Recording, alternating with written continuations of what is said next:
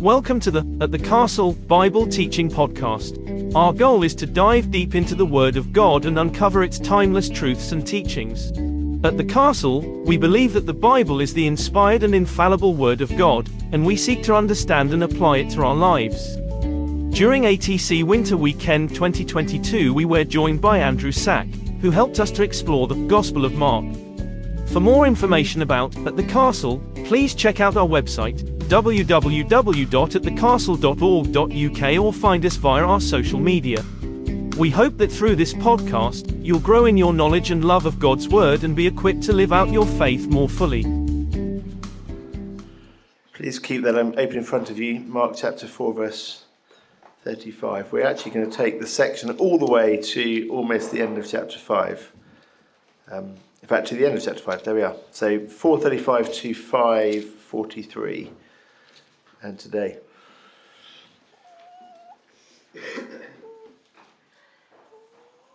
As we begin, does anyone know the artist?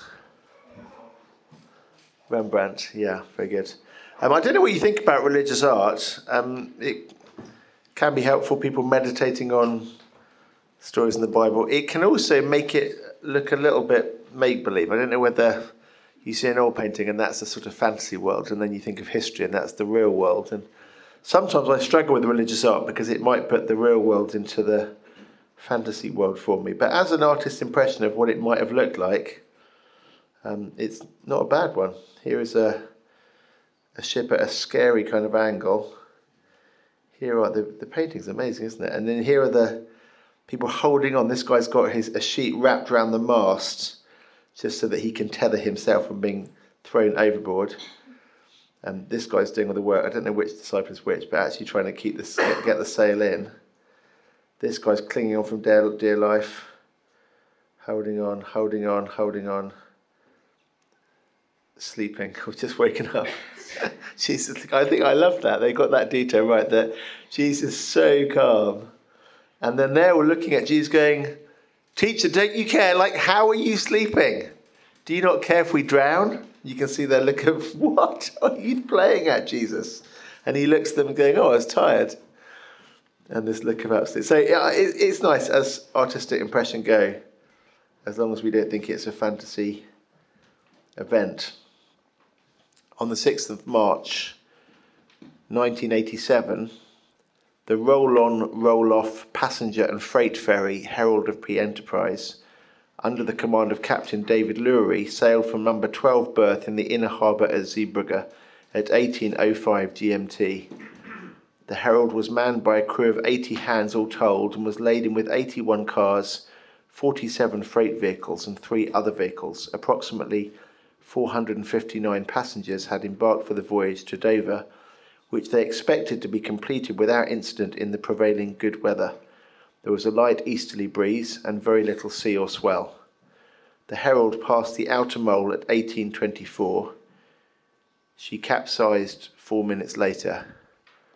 Water rapidly filled the ship below the surface level, with the result that not less than 150 passengers and 38 members of the crew lost their lives. That was the, an excerpt from the formal court report, which I found online uh, at the inquest. I was 11 years old at the time. I remember it being all over the news. The worst peacetime maritime disaster since the sinking of the Titanic. Uh, it's in my lifetime it really happened. It wasn't even a storm, it's just someone had left the gates open where the cars are meant to um, enter the bait and, and it filled with water and sank. And I wonder whether that's a more helpful image as we read the Healing Psalm, even than Rembrandt's painting. Because you look at the painting and it's kind of it's kind of Bible story. Whereas I read about 1987 and it's kind of eyewitness history. And I want us to read Mark chapter 4 with the eyewitness history lens. Um, people really in danger of really actually dying at sea because of this terrible storm. And storms do come up pretty quickly in Israel. I know we tend to sort of assume that all weather is like the weather in our in our country, and I don't know how violent storms get in Northern Ireland or how quickly they get violent. But I've travelled to the Middle East a few times, and I was once actually in the, the Dead Sea, so not the Sea of Galilee up north, but the Dead Sea down south. And um, if you've ever been there, if you know about it, then basically it's given over largely to the cosmetic industry because some marketing genius has worked out that the black mud from the edge of the bank is meant to be really good for your skin. So they basically just harvest this and put it in, sell it for extraordinary amounts of money. It's like never has mud been so expensive as if it's from the Dead Sea. And so, you know, people go there and some people do the floating in the sea, taking a selfie, which I did. And other people try and get as much of the mud on themselves as they can because it's a lot cheaper than buying it in the shop at the airport. And, and we were there doing this, and then suddenly this terrifying storm came just out of nowhere and it whipped up. And they were by the side of the Dead Sea because it's very hot. There were all of these parasols, or sort of umbrellas to, to shelter under from the sun, and they got whipped up into the air. And then they started falling like basically like javelins, you know, these spiky umbrellas. And we were running, screaming, running for cover. And I remember it vividly. And I thought, well, yes, you you can get in the Middle East this kind of extreme sudden weather. And these guys are on a boat when it happens and they're fishermen, but they still think it's very serious and they would know. Teacher, don't you care that we are perishing? And Jesus gets up and goes, shh, shh, quiet, be still. And, and it is. And then they're very astonished. Um, it's interesting, isn't it? The word, the verb in verse 39, he rebuked uh, the word to rebuke, it means to tell someone off. You naughty storm, says Jesus. Stop that. And it does. It's just amazing, isn't it? You, just to use such a sort of everyday word. He told the storm off, and it was very sorry for having misbehaved. um, if you just read it as a Bible story, as a parable, it doesn't have the same force as if it's history. And it's very important, I think, when we read the Bible that we don't bypass the history stage in our rush to think of the moral lesson. So, you know, you could um, read this and then teach it in a what are the storms in your life that Jesus wants to calm? And that the problem with that kind of application is I've sort of psychologized it into a principle, but it's no longer an event you know, there was an actual storm which Jesus actually calmed by speaking. And it's a bit like the Capernaum thing. It's not just a metaphor for other spiritual problems we might have. It's an event that then sets the precedent that tells me who Jesus is and what power he's got. So we've got to be careful before we sort of generalize this. This is not an everyday, in the troubled waters of your life, Jesus will bring the, the calmness that you need, kind of thing. That's a bit soppy, isn't it? This is the, one of the most extraordinary things that's ever happened to eyewitnesses. So think 1987 Herald of Free Enterprise history before you think Rembrandt picture. Although he's done quite a good job, I think, as artists go. So um, we're going to look at quite a long section. I know you can't read it, it's too small, but I'm going to zoom in like we did before. So here is the whole section. I'm going to read the rest of it quite quickly, and I want you to turn to your neighbour and decide what have all of these episodes got in common? Because you know we've seen before that often the way Mark is making a point is not just by an individual episode, but by what he's grouping together as a as a section of episodes. And as we compare, I think there's four different events happen, one after the other. We're going to see that they're actually they're linked in certain ways, and Mark actually underlines the connection in the way that he narrates it, so that we spot the connection. Okay, I'm going to read it. So even as I'm reading it, look for the connection and then we'll turn to our neighbour and see if we can discuss what we saw. I'm going to read the storm again because it's one of them, and then we'll keep reading. And also, we like reading things more than once, don't we? On that day, when evening had come, he said to them, Let's go across to the other side. And leaving the crowd, they took him with them in the boat, just as he was, and other boats were with him. And a great windstorm arose, and the waves were breaking into the boat, so that the boat was already filling. But Jesus was in the stern, asleep on the cushion. And they woke him and said to him, Teacher, don't you care that we're perishing? And he awoke and rebuked the wind and said to the sea, Peace, be still. And the wind ceased, and there was a great calm. And he said to them, Why are you so afraid? Have you still no faith? And they were filled with great fear and said to each other, Who is this then? that even the wind and the sea obey him. They came to the other side of the sea, to the country of the Gerasenes, and when Jesus had stepped out of the boat, immediately there met him out of the tombs a man with an unclean spirit. He lived among the tombs. No one could bind him any more, not even with a chain. He'd often been bound with shackles and chains, but he wrenched the chains apart and he broke the shackles in pieces. No one had the strength to subdue him. Night and day among the tombs and on the mountains, he was always crying out and cutting himself with stones. And when he saw Jesus from afar, he ran and fell down before him, and crying out with a loud voice, he said, What have you to do with me, Jesus, Son of the Most High God? I adjure you by God, do not torment me. For Jesus was saying to him, Come out of the man, you unclean spirit. And Jesus asked him, What is your name? He replied, My name is Legion, for we are many. And he begged him earnestly not to send them out of the country. Now a great herd of pigs was feeding there on the hillside, and they begged him, saying, Send us to the pigs, let us enter them. So he gave them permission, and the unclean spirits came out and entered into the pigs, and the herd, numbering about two thousand, rushed down the steep bank into the sea and were drowned in the sea. The herdsmen fled and told it in the city and in the country, and the people came to see what had happened. And they came to Jesus, and they saw the demon possessed man, the one who had had the legion, sitting there, clothed and in his right mind. And they were afraid. And those who seen it described to them what had happened to the demon possessed man and to the pigs, and they began to beg Jesus to depart from their region. And as he was getting into the boat, the man who had been possessed with demons begged him that he might be with him. And Jesus didn't permit him, but said to him, Go home to your friends and tell them how much the Lord has done for you and how he's had mercy on you. And he went away and began to proclaim in the Decapolis how much Jesus had done for him, and everyone marveled. And when Jesus crossed again in the boat to the other side, a great crowd gathered about him, and he was beside the sea. Then came one of the rulers of the synagogue, Jairus by name, and seeing him, he fell at his feet and implored him earnestly, saying, my little daughter is at the point of death.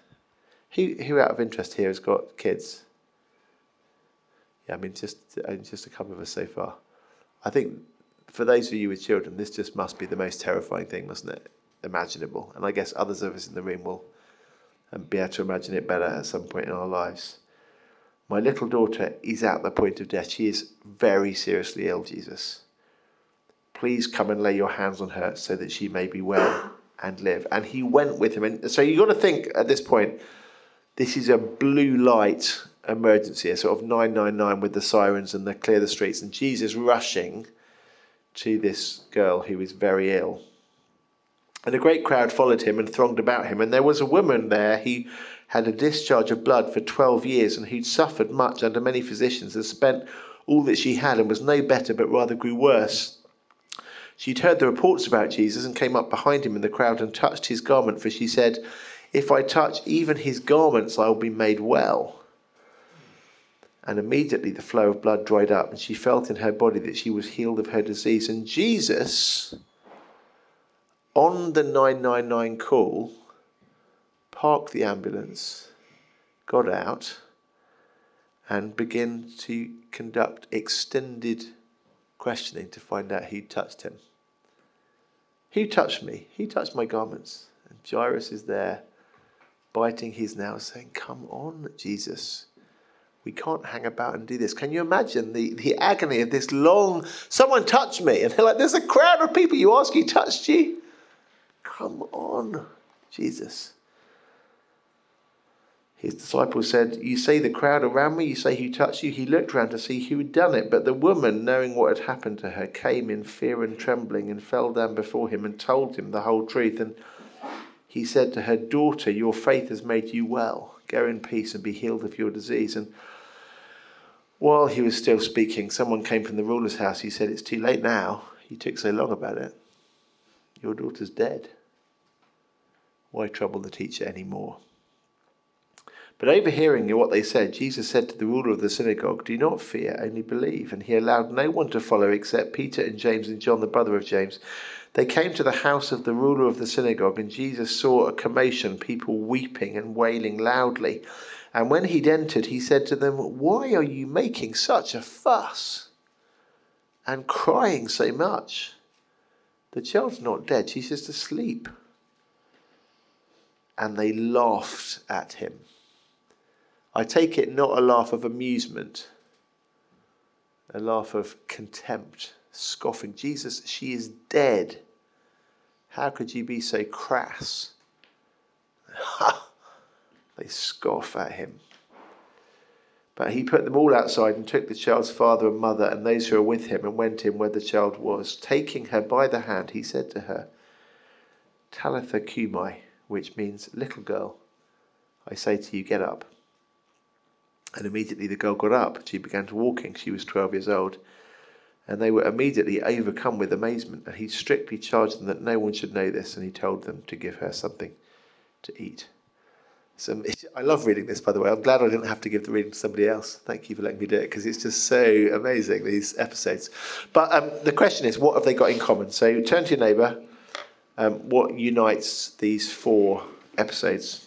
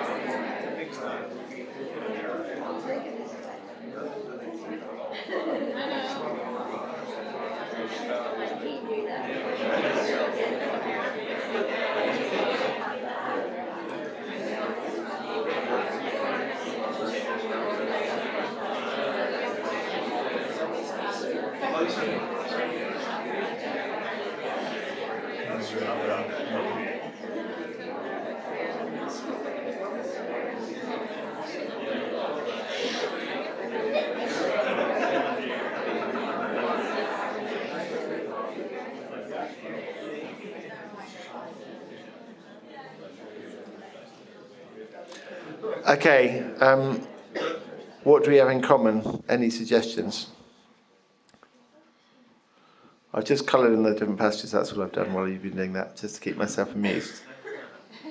I've also, for some reason, stupidly um, missed out part of the text, but this is the first, the pink bit at the top is the first bit of the Jairus story, and then the ambulance stops, and there's the orange bit, and then the peach bit, and then the Jairus' story continues. So I've just missed, for some reason, I've missed out these verses up here, which is Jairus coming saying, My little daughter's very ill. But you know that they're there. Okay, so um, what's the same in all four episodes? Some, they all came to Jesus. They all approached him for help. People come to Jesus for help. Yeah, that's true. Four situations where people need help from Jesus. Yes, very good spot. In every single episode, there is a mention of fear. Um, should we just find those?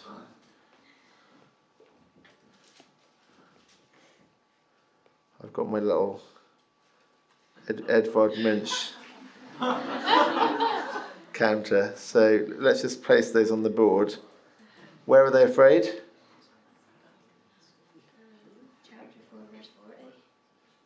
4 verse 40. Why are you so afraid? There's one. And verse 40, they're even more afraid. They're filled with a great fear in verse 41. Yeah, uh, where else? 515 they came to jesus they saw the man who had the demons now not is now fine and they are afraid think my ipad may, be, may not be able to cope with this many edward Munch pictures flying around but yeah good and then well that's probably true but what we're trying to do is let mark make his point so i think i, I might imagine he'd be scared but mark hasn't stopped to tell me he's scared so the times that mark has said it um, are their the villagers' reaction to him. Yeah. Um, where else has Mark mentioned fear? We, we're doing well. We've got two more left, I think, Verse 33. of chapter five. Chapter five, verse thirty-three. She comes in fear and trembling, and then there's one more. 36. Don't be afraid, just believe, he says to Jesus. 36, where are we? Oh, yeah. Okay, good. Fear in everyone. Um, that's quite interesting, isn't it? I mean, it, Mark has gone out of his way to mention this uh, one, two, three, four, five times. Yeah, great. Okay, um, we'll come back to that later if we may. Any other sort of low hanging fruit? People come to Jesus for help in what kind of situation? Desperate situation. Desperate is a good adjective. Yeah. Anyone want to flesh it out a bit more? I mean, it's in each situation it's desperate. All other options are like exhausted. Okay, so in every situation, humans have reached the limit of what they can do, and then they're still in trouble. Yeah, let's just go through that. So in the storm, well, I mean the fishermen are at their at their last wits. We're we're perishing, they say. Yeah. With the man with the tombs, the man with the demons. How do we see that? Yeah, and the, particularly the angle of human solutions exhausted.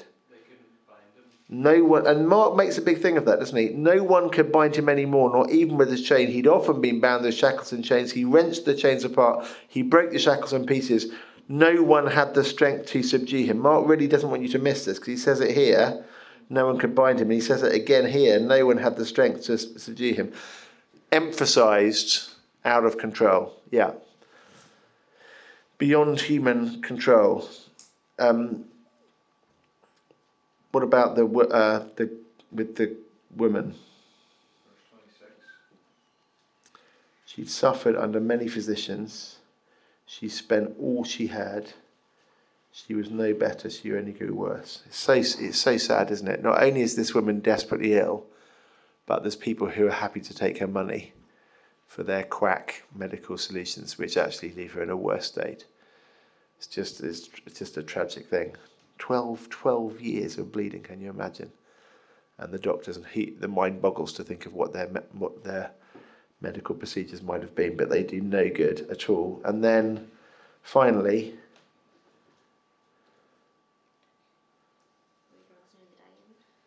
she's dead. Yeah, it's too late. And there's nothing that humans can do now. I've lost two of my fear counters, that's annoying. But anyway, we know where they are. I'm not going to try and put them back, it'll take too long. Um, desperate situation times four. So no one else can help now, Jesus. It's over to you. Yeah. Um, man with superhuman strength. That's why I said, by the way, earlier, this is not misdiagnosed schizophrenia.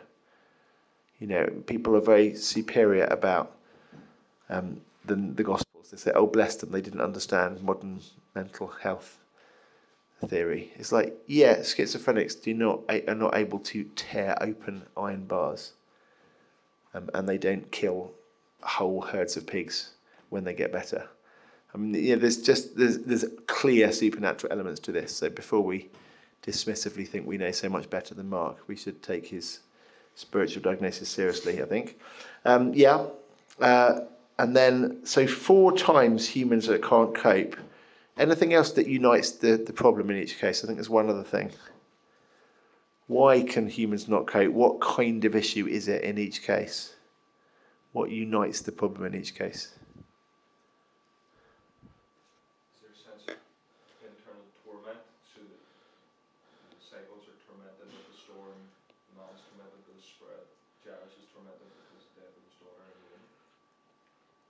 I'm sure that sounds very plausible. I mean, they're, they're horrific situations.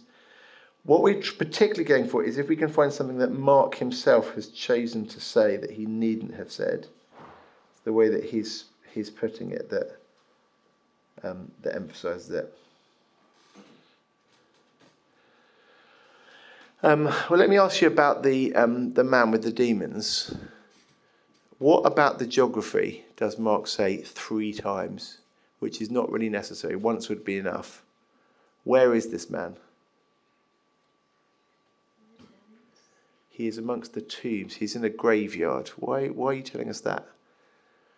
Well, because he is a man under the shadow of death, actually. It's a demon issue, but it's also a, a death issue. How do we know that the demons want to kill this man? Okay, so he's cutting himself with um, all the time. And something very dramatic happens that tells you what the demons intended. Yeah, they drown the pigs, they kill the pigs. Um, this, so evil is a is a deathly thing. Satan is a murderer, as Jesus says in John eight. And in the storm, it's not just oh help, it's a bit choppy. It's we're perishing, we're dying. So at the storm, they're going to die, and the man with the demons is going to die, and the woman with the hemorrhage, you can only imagine. I mean, her health is worsening over 12 years. She's going to die, and then the girl is dead. So it's, and I think that's that's the unifying thing. The reason that humans are absolutely beyond able to cope is because death is the one thing for which we have no answers at all. Like e- even now, we're so complacent, aren't we, medically now? But even now, you can't do anything about death you know, the, the brain tumour. Um, friend in our congregation, his father's just been diagnosed. Um, another friend in another church in London just died, just younger than me. Uh, e- even that we can't do now. Um, COVID, there was that moment, wasn't there? There's a little window where you thought, will this bring us to our knees as an arrogant, self sufficient culture? Will people start to pray You thought for a moment they just might do, and then it's like, oh no, we've got vaccines, we trust the medics instead. But there is the point when you get to the end and, and you're in a situation where you might die, that probably most people pray, don't they? Has anyone ever been in a situation in the sea where you are out of reach and out of control? It's very, very frightening. I've had it once. And you think, this, you suddenly realize this could go very badly wrong. And you pray. If you glimpse evil in its fullest extent, I was um, at London Bridge station in London five minutes after the attack, say the, the terror attack. And I came out the tube, it's before they closed it down. And I just thought something is wrong. And I didn't know, and there wasn't any news at that stage, it was just afterwards. And I just thought, this is not right. And it was a chilling sense. Just, it was silence, and there were people were sort of running, and it's very, very frightening. When you see I'm at sea and I might drown. There's evil here and it's just bigger than I know what to do with and I don't quite understand it. Or I'm very ill. Or your daughter is dead. Beyond human control. That unites all four of these. And there's such detail here. Mark often is quite fast with his covering miracles, but here he really slows down. I think so that we realize, we kind of resonate with this. Yeah, those situations where things are terrifyingly beyond ye, because death is beyond ye. Yeah, so times four. And then obviously the other thing that's kind of maybe too obvious to say is that Jesus fixes it every time. But if you had to choose an adverb to say how Jesus fixes it, what would you choose? Describe, describe Jesus' solutions. Immediately. I mean, that's Mark's favourite adverb. I don't know, it's on like 15, 16 times he said things happen immediately. Easily. Easily. Yeah, that, do you get that sense? So even though the desperation of the, of the situation is emphasized, the, the really this wasn't very difficult for Jesus to do is always emphasized. Let's just go through it. How do we, how do we find out that Jesus he finds it quite easy with the storm?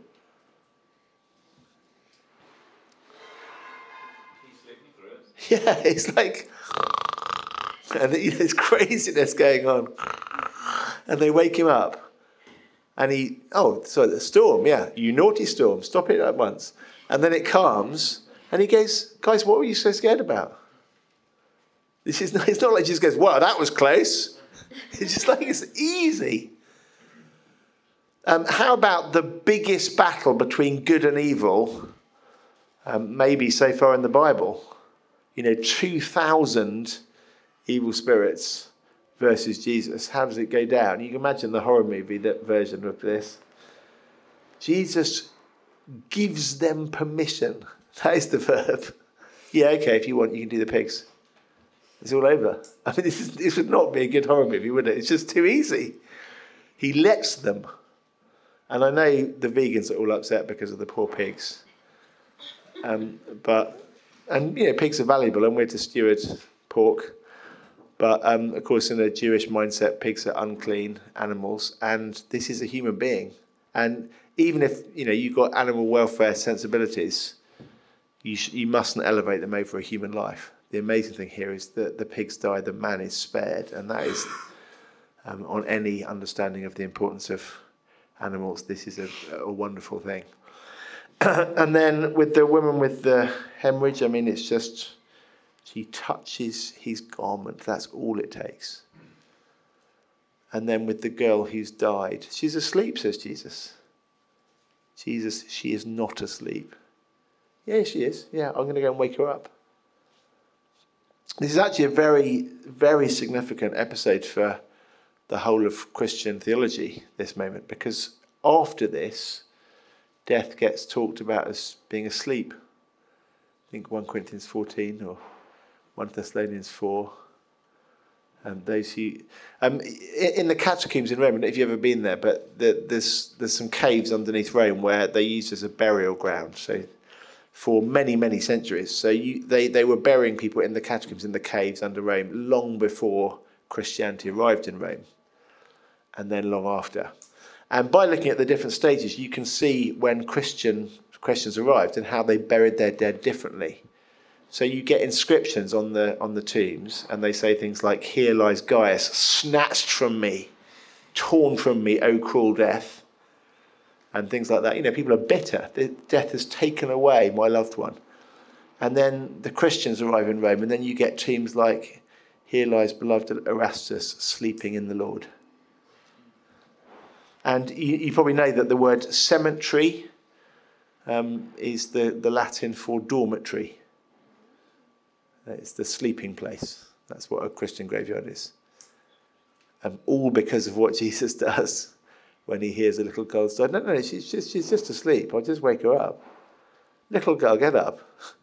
And she gets up, and then Jesus goes, She's probably hungry. Give her some breakfast. um, and he gets a bowl of Cheerios or whatever it is.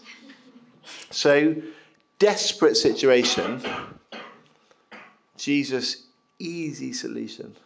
Now, what is Mark trying to persuade us of? He's not, he's not saying every time a child dies, Jesus will resurrect that child. Is he? Yeah, he is saying that. Yeah, yeah. Uh, they, he won't necessarily resurrect the child now, because this is the Capernaum glimpse, the advanced preview, but he will resurrect that child later. So I, I, I, thought I'd give this illustration and I'd get away with it, but I'm actually going to find it quite emotional. A, a very good friend of mine, um, a couple, couple of friends of mine who live in Connecticut in New York, um, lost their daughter uh, earlier this year in um, July. He was eight years old. And she was fine, and then she had bruising, which was unexplained, and they didn't know what it was, and they took her to the doctor, and it turned out to be leukemia and she was in hospital, rushed into hospital, and then two weeks later she died. So from being healthy to being dead, two weeks, just a horrific thing. And mum and dad are Christians, um, and you know, still Christians, very much clinging to the Lord. And they had this passage at her funeral. And it's a very poignant thing to hear those words, little girl, get up. And mum and dad believe, and they told the people at the funeral that yeah, he hasn't done this for Isabel yet, but this is what he will do on the last day. It makes a difference, doesn't it, to know that Jesus has this kind of power in the face of the one thing that is beyond every human solution. Little girl, get up. And it's it's interesting that Mark gives it to us in Aramaic. He doesn't normally. He writes in Greek, which is the the common written language of the time, because after the Alexander the Great's empire took over much of the, the known world. It's the language that everyone could read, so they wrote it in, in Greek. But spoke Aramaic, and Mark just chooses to give you the actual sounds that Jesus made with his lips. I suppose just to capture the moment, he said to her, Talitha Cumi, little girl, get up now. Wow, what a hope that gives to a grieving parent a, who's a Christian to know this future.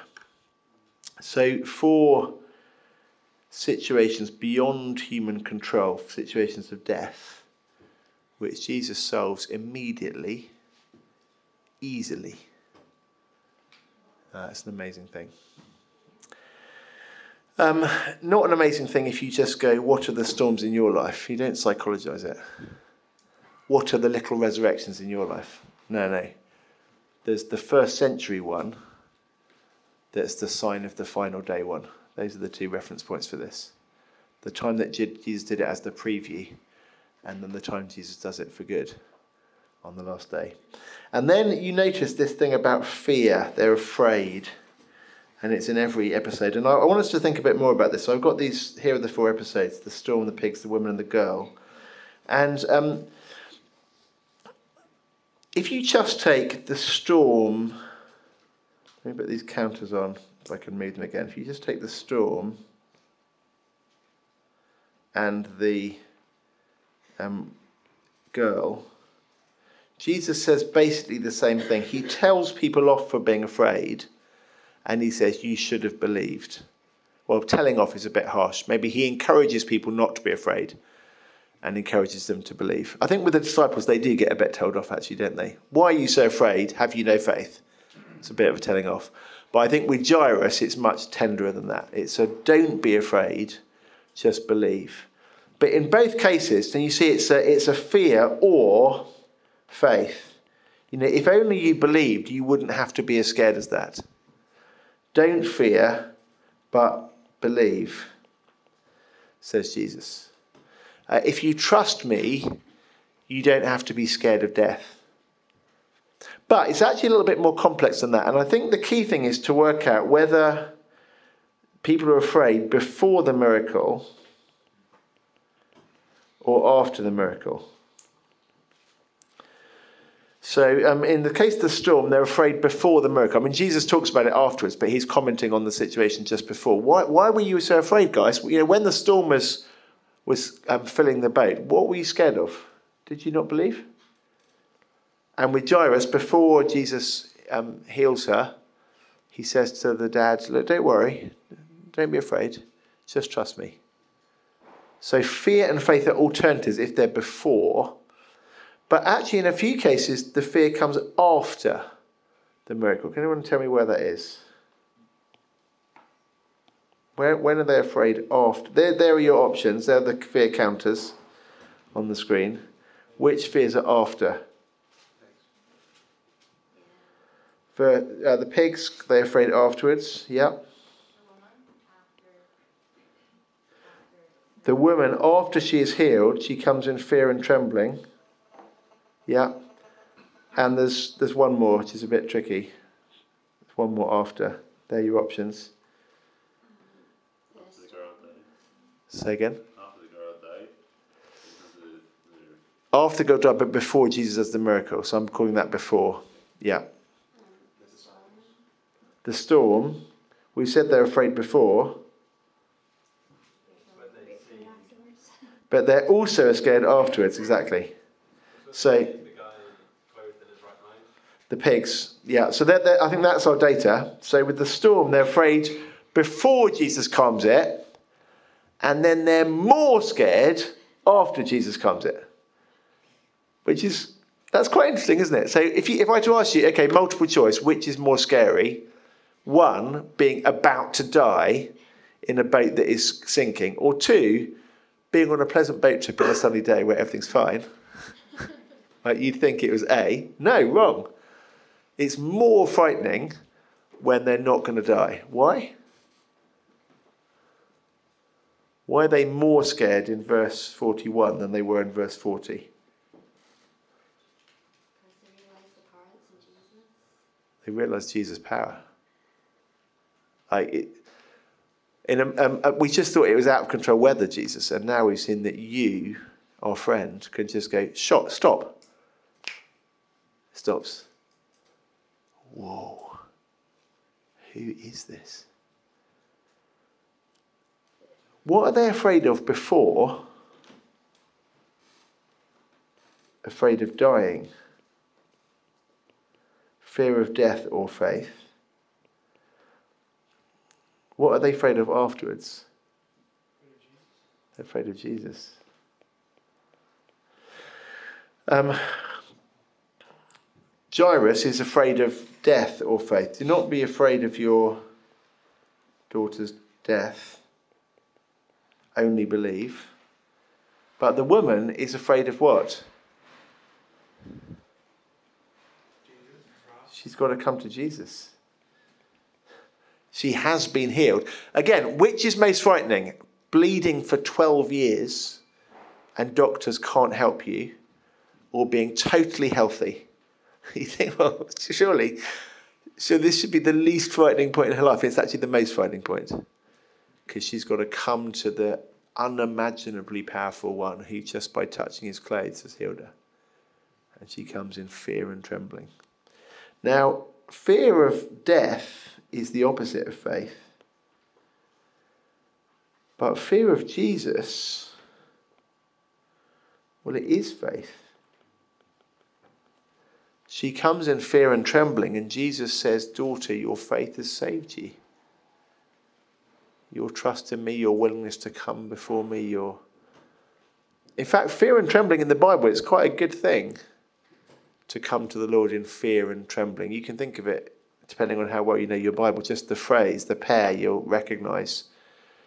Psalm 2 Serve the Lord with fear, rejoice with trembling. It's a good thing. I mean, that's what you do if you if you trust in the King in Psalm 2. And by the way, aside, excellent, excellent book by Mike Reeves called Fear and called, called Rejoice and Tremble, and it's from that verse in the Psalm. It's really good on the fear of the Lord.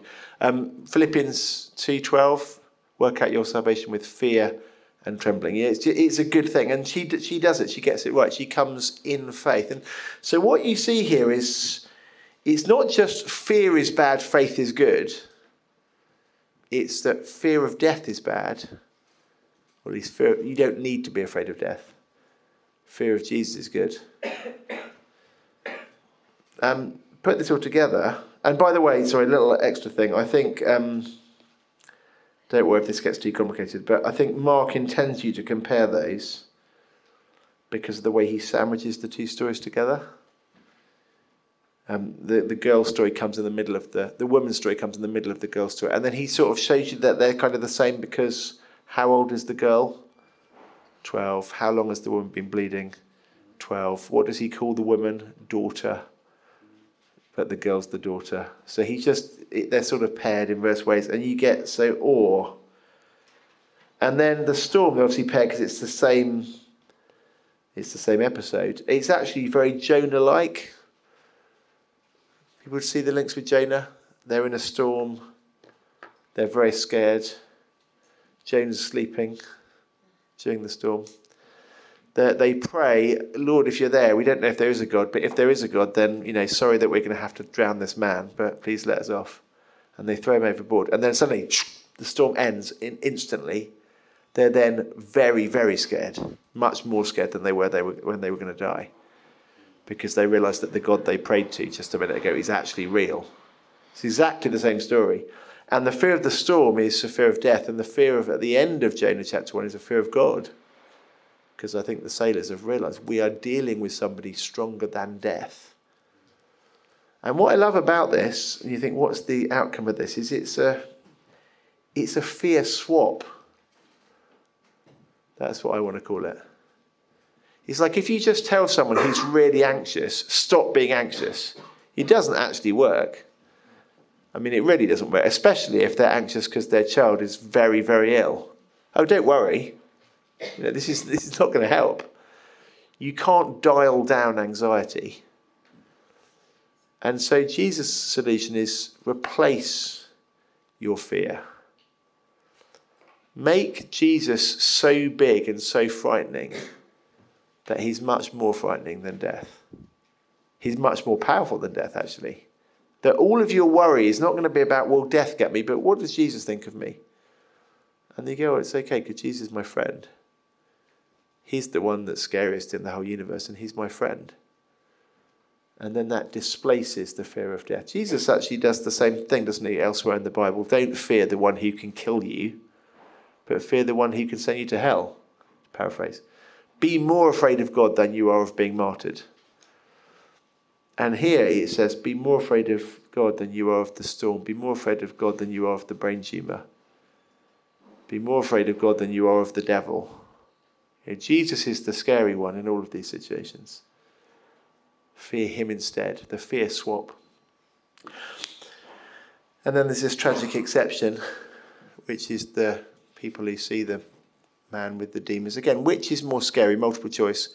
A man who lives among you in the graveyard who's so strong with supernatural evil that he can rip apart iron chains, or a perfectly sane man.